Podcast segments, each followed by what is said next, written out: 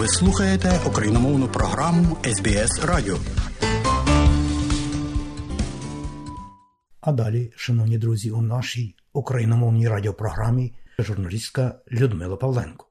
Рік триває повномасштабне російське вторгнення. Як війна вплинула на сегмент культури і мистецтва України? Відповісти на це питання у короткому огляді практично неможливо, але варто принаймні окреслити основні важливі аспекти. Окрім того, що саме експансія російської культури стала тим, що уможливило конвенційну війну. Росія вже у перші дні вторгнення максимально нищила будь-які прояви української культури. Так вже на другий день вторгнення, 25 лютого 2022 року, Росія Російські армійці зруйнували історико-краєзнавчий музей у селі Іванків Київської області, де серед іншого зберігалася колекція картин видатної української художниці Марії Примаченко. Частину колекції таки вдалося врятувати працівникам музею. Вони зробили це ризикуючи власним життям. Коли окупаційна армія зрозуміла, що за три дні, як планувалося Кремлем, столицю України не взяти, прогреміло повідомлення про намір Росії завдати ракетно-бомбового удару по району, де розташований Іконований собор Святої Софії. Кілька тижнів тривала масштабна міжнародна кампанія із закликами до Кремля не бомбити Софійський собор. На щастя, поки ані Софійський собор, ані жодна з інших пам'яток, які внесені до списку світової спадщини ЮНЕСКО, не постраждали. При цьому масштаби руйнувань культурної інфраструктури України через російську агресію величезні. Вже 1271 об'єкт культурної інфраструктури постраждав через російську агресію. За іншими даними йдеться про півтори тисячі об'єктів, і це без урахування пам'яток культурної спадщини, які зазнали збитків через російську агресію в Україні. 473 об'єкти повністю зруйновані. Зокрема, 1 березня російським ракетним ударом був пошкоджений музей меморіального центру голокосту Бабин Яр. 6 травня. Унаслідок російського обстрілу згорів національний літературно-меморіальний музей Григорія Сковороди у селі Сковородинівка Харківської області. Про трагедію бомбардування Маріупольського Київського драматичного театру. Сотні жертв атаки знає увесь світ. Нещодавно історичний центр Одеси було включено до основного списку об'єктів всесвітньої спадщини ЮНЕСКО, що перебуває під загрозою. Як зазначили в Одеській міській раді, до списку внесли вулиці, будівлі та інші об'єкти, які мають ознаки мультикультуралізму. Та чи зможе ЮНЕСКО захистити Одесу від російських ракет? Пояснює заступниця міністра культури та інформаційної політики України з питань європейської інтеграції Катерина Чуєва фізично е, безумовно це не означає, що е, над е, містом встановлюється певний такий непробувний для ракет купол, але те, що це об'єкт всесвітньої спадщини, має вагу, в тому числі наскільки нам зрозуміло, і все таки в час бойових дій, тому що одна справа, коли це так би мовити, да в лапках нікому невідоме місто, а інша справа, коли вчиняється прямий злочин і руйнується об'єкт всесвітньої спадщини, да, тобто який визнаний е, взагалі вже публічно визнаний е, світовим е, світовою цінністю. Тому це зовсім інший рівень відповідальності. Це прямий власне воєнний злочин, і я думаю, що наслідки в майбутньому за такі речі будуть значно суттєвішими для сторони агресора. Тому відповідно це має і таке символічне значення, і практичне значення. Деякі музеї країни з початком війни і навіть раніше, намагаючись врятувати експонати в очікуванні вторгнення, перемістили цінності в місця, розташування яких не розголошуються. Так, три музеї Одеси ще в січні почали готуватися до евакуації експонатів у західну Україну під виглядом відправки на виставки. Були підготовлені спеціальні червоні списки експонатів українських музеїв для евакуації у разі нападу. Директор Національного музею історії України в Києві Федір Андрощук на початку березня повідомив, що чотири музеї у Вінниці, Житомирі, Сумах та Чернігові зняли з експозиції та захистили основні експонати. Деталі кампанії із захисту української культурної спадщини не розкриваються, але вона охоплює музеї, архіви, галереї, бібліотеки та інші організації по всій країні. І за оцінкою Bloomberg є однією з наймасштабніших у нинішньому столітті, нагадуючи подібну кампанію в Європі під час Другої світової війни. Багато нерухомих пам'яток у різних містах України захищають, обкладаючи їх мішками з піском. У Києві в такий спосіб нині захищено близько трьох десятків об'єктів. Та коли йде війна, гарантовано захистити нічого неможливо, у тому числі й культурні цінності. Надто ж коли культурні об'єкти опиняються в окупації. Так одна лише Маріупольська міська рада заявила, що російські війська вивезли з окупованого ними міста фактично викрали понад дві тисячі експонатів трьох маріупольських музеїв, зокрема картини Куїнджі та Айвазовського. Міністр культури та інформаційної політики Олександр Ткаченко розповів, що обсяг викрадених творів мистецтва з музеїв перевищує той, що був зафіксований за часів Другої світової війни. Як наголосила культурна критикиня Анастасія Платонова, у перші тижні повномасштабної війни фактично не існувало загальнонаціональної стратегії порятунку культурної спадщини. Нині вже функціонує інтерактивна онлайн-карта з позначками, які позначають географічну локацію втрат чи пошкоджень у сфері культурної спадщини. Вся українська і міжнародна спільнота нині може відстежувати втрати культурної спадщини. Є сподівання, що це допоможе у майбутніх кримінальних процесах проти Росії. Один з найприкріших висновків, які можна зробити вже зараз, це те, що ми, на жаль, не мали загальнонаціональної стратегії порятунку культурної спадщини. Багато з того, що можна зробити для е, убезпечення нашої спадщини, професіонали е, цієї сфери зробили і роблять. Ми слідкуємо за цими втратами, чому їх обліковуємо. А відтак, це що ми про це говоримо. А відтак це сигнал, що ми усвідомлюємо цінність культурної спадщини, і лише усвідомлюючи цінність культурної спадщини, ми можемо просити про певну допомогу. Інтерактивна онлайн-карта з позначками, які означають а, географічну локацію, типи втрат чи пошкоджень а, е, в сфері культурної спадщини, які ми маємо. Відстежувати порушення санкцій на ринку мистецтва та запобігати незаконній торгівлі культурними пам'ятками і предметами старовини, що були вкрадені російськими окупантами в Україні під час війни, будуть Міністерство культури України спільно з національним агентством з питань запобігання корупції. Відомства оголосили про початок роботи санкційної оперативної групи, розповідає заступниця міністра культури Катерина Чуєва. Часто розграбовані в Україні археологічні знахідки, книги, предмети народного та образотворчого мистецтва виставляються вже на продаж на різноманітних аукціонах та в галереях по всьому світу. Удар потрапили музеї приватні колекції. Таких випадків уже достатньо кількість зафіксовано. Станом на сьогодні ще не повністю можемо сказати, що саме втрачено. Особливо це стосується приватних колекцій, які були пограбовані, оскільки такі колекції, е, як правило, на обліку не перебувають. Наші музейні колекції з державних або комунальних музеїв часто мають тільки паперовий документообіг, і через це встановити швидко такі втрати буває важко. І відповідно ми зацікавлені в тому, щоб усі міжнародні платформи е, мали доступ до певної бази інформації, яка буде перевірена, і відповідно використовувати з метою запобігання такому трафіку, запобігання продажам і запобігання навіть виставкам, оскільки виставки з музеїв окупованих територій можуть легітимізувати ситуацію з окупацією. Ще більш боляче говорити про втрати життя українських митців на фронті. Загинув режисер Олег Бобало та актори Олександр Снігуровський, Ярослав Гаркавко, артист ансамблю імені Вірського Сергій Шкварченко, артист балету Київської оперети Вадим Хлуп'янець. Росіяни розстріляли диригента Юрія Керпатенка у його власній домівці в Херсоні. А тіло викраденого росіянами в окупованому місті Ізюм та зниклого безвісти письменника Володимира Вакуленка знайдено на місці масового поховання в Ізюмі серед 400 інших тіл. Згодом вдалося з'ясувати, що його катували і вбили російські армійці, і це лише кілька прізвищ з величезного списку непоправних втрат. Сотні, а можливо й тисячі представників культури і мистецтва продовжують обороняти українську державу від російського вторгнення на фронті. Розповідає кінокритикиня Лариса Брюховецька. Якщо говорити про Олега Сенцова, знаменитість світового масштабу, то він ще записався до тероборони і перед вторгненням. А потім він був е, і зараз перебуває в найгарячіших місцях на Донбасі. Воює. Крім Сенцова, хочу назвати також наших кінооператорів, знаменитих е, Сергія Михальчука, який воює, Ярослава Пілунського, е, який є оператором, який наводить наші безпілотники. І хочу згадати режисера Євгена Титаренка, документаліста, госпітальєра, який воює ще починаючи з е, війни на Донбасі, і зробив кілька документальних стрічок на цю тему. Я хочу також е, згадати поіменно акторів. Звичайно, всіх я не назву, тому що їх дуже багато, е, але бодай кілька таких імен знакових, які і насамперед ті актори, які вже воювали, брали участь в війні на Донбасі. Це Роман Семиса. Сал і Олег Шульга.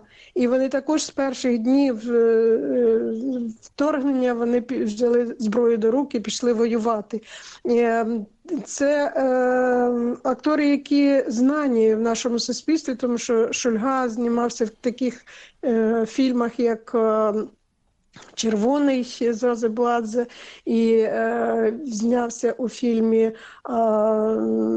Позивний Бандерас, е, так само Зазебладзе та багатьох інших. Е, і він е, зіграв е, в спільному проєкті разом з Австралії з Австралією, але фільм не був закінчений. Він зіграв нашого тренера в водних е, видах спорту, який переїхав до Австралії і став знаменитим. А, але фільм е, не закінчений, і вони чекають, поки ем, Шульга повернеться. До слова, відомий кіноактор, а нині військовослужбовець збройних сил України Дмитро Лінартович також нещодавно був поранений на фронті біля Бахмута на Донеччині. Нині він вже пройшов курс лікування, почувається значно краще. Ось з якими словами звертався актор до своїх шанувальників відразу після поранення. Вітаю, друзі! Я український актор Дмитро Лінартович військовослужбовець десанту штурмових військ. Солидарі трьохсотий. У мене був, ти знаєш, такий прикордонний стан, коли я думав, що все, це кінець, якщо чесно. Я думав, ну все, ну мене вже нема. Ну і що? Я знайшов оголошення десанту штурмові війська. І перед тим як відправити на війну, нас почали вчити дуже ретельно. Нас одягнули військову форму, нас забезпечили. Ми в учбовий навчальний десантно-штурмовий центр їздили щодня. У нас був дуже великий настріл, причому в двійках рухаючись, тактичні, нічні стрільби, денні стрільби у нас були. Потім, коли фахова була підготовка, так взагалі у нас е, робота з компасом, азімут, переміщення, маскування, спостережні пости. Себто ти ставав ну, повноцінним воїном, мало того, з таким з пакетом знань великих. І лише після того, коли після двохмісячної цієї підготовки мене відправили вже на Херсонський напрямок. Себто про мене ЗСУ опіклувалися, щоб я отримав військову спеціальність в елітарних військах України як десант. 1 січня 2023 року новоспеченого ми о 5 годині ранку вже всі попрокидались і осідали наших бойових коней, тому що ми вже вирушали через Краматорськ у Соледар. Солидар. Ось. Тримаємо стрій. Все було влади. Ми ж в самому Соледарі, в центрі жили. І просто кулі отак от свистять у тебе. Просто в прямому розумінні цього слова. Ну і вибухи тут там, там 20 метрів 25, розриви землі, земля двихтить під тобою. Я сиджу на ганку, і по радіо хлопці пробиваються голосом, просять бика. Ну і мій побратим е, просто мовчки, нічого не думаючи, взяв мішок, висипав там бублики, макарони і туди бика. Мій побратим ішов, я пильнував, е, відстріли були, по нас дуже сильно стріляли. Звідки йде вогонь, ми вже так особливо не бачимо тижня. І мені приліт. На міномет це схоже.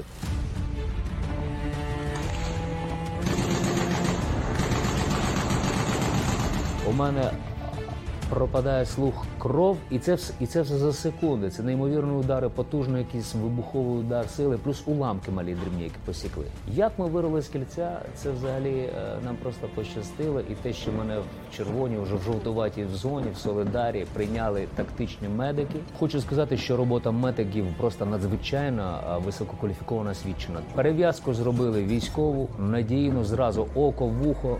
Я можливо мав шанси не доїхати взагалі виходу Солодару. І в мене так стало, що опинився телефон випадково. І я записав це своє відео, що ми не зламні.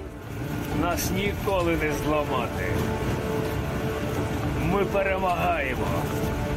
Слава Україні! І я хотів дати меседж, що коли будуть там хтось говорити нарікати, ну що, гинуть люди, ну як це так? Щоб ні, треба боротися до кінця, щоб була мотивація, що ми не зламні, що ми на Богом дані своїй землі. І що це діло, яке ми, ми проливаємо кров за це все, що це треба, щоб воно мало продовження. Бо це для України. Діячі культури і мистецтва, які залишаються працювати в тилу, також опинилися в абсолютно нових умовах умовах війни. Про те, як змінилася їхня робота, розповідає народний артист України Олексій Богданович. Я розумію, що ми перебуваємо в стані шоку. Ми перебуваємо в такому перманентному стані тривоги. Я розумію, що треба якусь розраду, але іноді на цю розраду не вистачає просто елементарно сил. Е, ми травмовані всі люди. Е, і я чоловік, мені вже багато років, та, але я майже щодня плачу. Тобто мене так вражають ці от кадри, мене вражають долі людей, які е, гинуть. Та? От, Мене мене вражають ті могили, які розкопують. Це все надзвичайно страшно. Я розумію, що перебувають і люди. Е, в в цій ситуації. Яку їм розраду дати? Я я не знаю. Ми граємо вистави. так? Ми граємо вистави. Мені надзвичайно важко грати вистави, які пов'язані з якимось комедійним жанром. Для мене це йде таке насилля над організмом, чесно кажучи. Тому що от душа моя ну, абсолютно зараз е, е, налаштована на абсолютно інші якісь звучання. Та? Я розумію, що публіці це це потрібно, але мені ніколи не було так важко грати отакі легкі, як кажуть, вистави, як зараз. Я розумію, що занурювати людей в такий е, стан е, інформаційний, який існує на в нашому інформаційному полі, теж е, не можна. І от знайти якийсь правильний варіант це надзвичайно складно. Е, ми граємо вистави Війна, яка називається Війна. Ми її, до речі, зіграли 22 лютого, якраз напередодні війни, через день почалася війна. І ми граємо цю страшну виставу, і я, мені так жаль тих людей, які приходять на цю виставу. Мені так жаль, вони і так в стресі, а ми ще додаємо їм цього стресу. Але чомусь вони йдуть. Чомусь вони йдуть. І вони ж розуміють, що вони йдуть не за соняхами і не за за зіркою, ем, десь в небі, не за романтизмом. Вони йдуть на виставу, яка називається Війна. От, Тобто, може, вони самі хочуть розібратися в собі, як ця війна по них проїхала, по їхнім душам, по їхнім серцям. Е, цей травматичний синдром він ще буде довго посттравматичним синдромом. Та з цим треба боротися. Це треба витягувати е, себе зусиллям волі, не знаю, там, відволікатися на щось треба, поки в мене це не виходить. Але коли я приїжджаю там, е, спілкуюся з якимись військовими людьми, то от я від них беру цей оптимізм. Варто акцентувати увагу і на тому, що безпрецедентна російська агресія спонукала українців до практично повної відмови від російської мови та культури. По всій Україні нині триває хвиля переіменувань. Вулиці, театри, музеї, освітні заклади позбавляються у своїх назвах прізвищ представників російської культури, до яких жодних заперечень до 24 лютого 2022 року в українського суспільства не було. Що вже казати про історичних осіб, щодо яких і так поміж українців виникали виникали непорозуміння. Саме тому в Одесі нарешті прибрали пам'ятник Катерині II, яка запровадила кріпацтво в Україні та знищила козацтво. Основна соціологічна тенденція, яка відбулася за час повномасштабного вторгнення Росії в Україну, це максимальна консолідація суспільства та зростання україноцентричної ідентичності громадян, розповідає заступник директора Української соціологічної групи рейтинг Любомир Мисів. У нас в зв'язку із повномасштабним вторгненням із консолідацією суспільства зараз е, посилився вектор українськості посилився вектор, скажімо, єднання і навколо будь-яких українських традицій, і таке гасло геть від Москви. Воно в принципі також формує цю загальну суспільну думку. Паралельно бачимо і процеси, які свідчать про зростання цікавості до української мови і культури, як в Україні, так і в усьому світі. Поки російські армійці бомблять українські міста та знищують інфраструктуру, українці створюють опери, відкривають нові музеї. У селі Криворівня на західній Україні відкривається музей Параски Плитки Горецвіт. А у Києві музей Ади Рибачук та Володимир Володимира Мельниченка. Війна не злякала, а подекуди навіть навпаки спонукала відвідати Україну цілу низку всесвітньо відомих митців. Це актори, режисери, художники. Так вже кілька разів поспіль за час війни відвідав Україну актор і режисер Шон Пен. Підсумком його візитів став новий фільм режисера про російсько-українську війну Суперсила. А в листопаді минулого року вуличний художник Бенксі опублікував відео про свій візит до України в інстаграм. Він показав, як готує трафарети для графіті, спілкується з українцями ножицями та малює деякі зі своїх робіт прямо на зруйнованих російськими ракетами будинках українців. Своє відео Бенксі підписав на знак солідарності з народом України. Бенксі підтверджує, що подарував Україні сім робіт. Війна стала чинником, який викликав цікавість до всього українського в усьому світі. Платформа для вивчення мов Duolingo запевняє, що найбільшою тенденцією 2022 року став глобальний сплеск кількості людей, які вивчають українську мову. Однією з перших та наймасштабніших виставок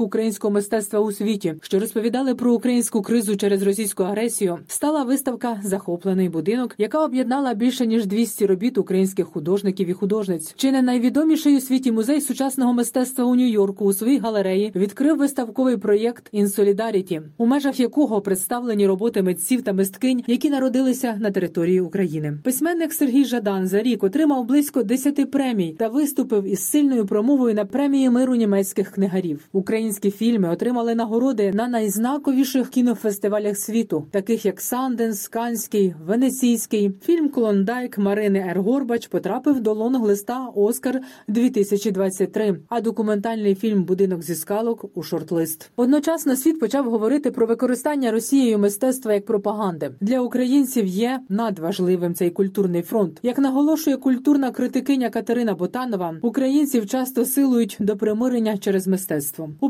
представників світової культури просто немає розуміння, чому для українців може бути болісною музика Шостаковича або Чайковського. Своєю чергою українські діячі культури невтомно продовжують пояснювати, що мистецтво в Росії використовується насамперед як пропаганда. Натомість російські окупанти особливо нічого і нікому не пояснюють, а просто чинять терор освітнього і культурного простору на захоплених ними українських територіях. Зокрема, знищують українські книги, вилучають їх з фондів загальних та шкільних бібліотек. Зокрема, в Ровеньках на Луганщині зафіксовані випадки масового спалювання української літератури у місцевих котельнях російськими окупантами. Про це інформує центр національного спротиву. А міський голова Мелітополя Іван Федоров наводить черговий приклад: російські загарбники в окупованому Мелітополі приходять до вчителів та освітян і забирають всі гаджети, аби завадити навіть можливості навчатися онлайн та проводити уроки за українською програмою тим, хто перебуває на тимчасово окупованій території. Отже, справді масштаби руйнації, яких завдала сфері культури і мистецтва Росія Україні, оцінити наразі неможливо. І з огляду на вже завдану шкоду, і з огляду на те, що повномасштабна війна Росії проти України цинічна, жорстока, кровопролитна, руйнівна триває. Очевидно, лише що збитки ці колосальні, щоби компенсувати компенсувати лише частину знадобляться століття, а деякі цінності для України внаслідок російського вторгнення втрачені безповоротно. Людмила Павленко із Києва для радіо СБС.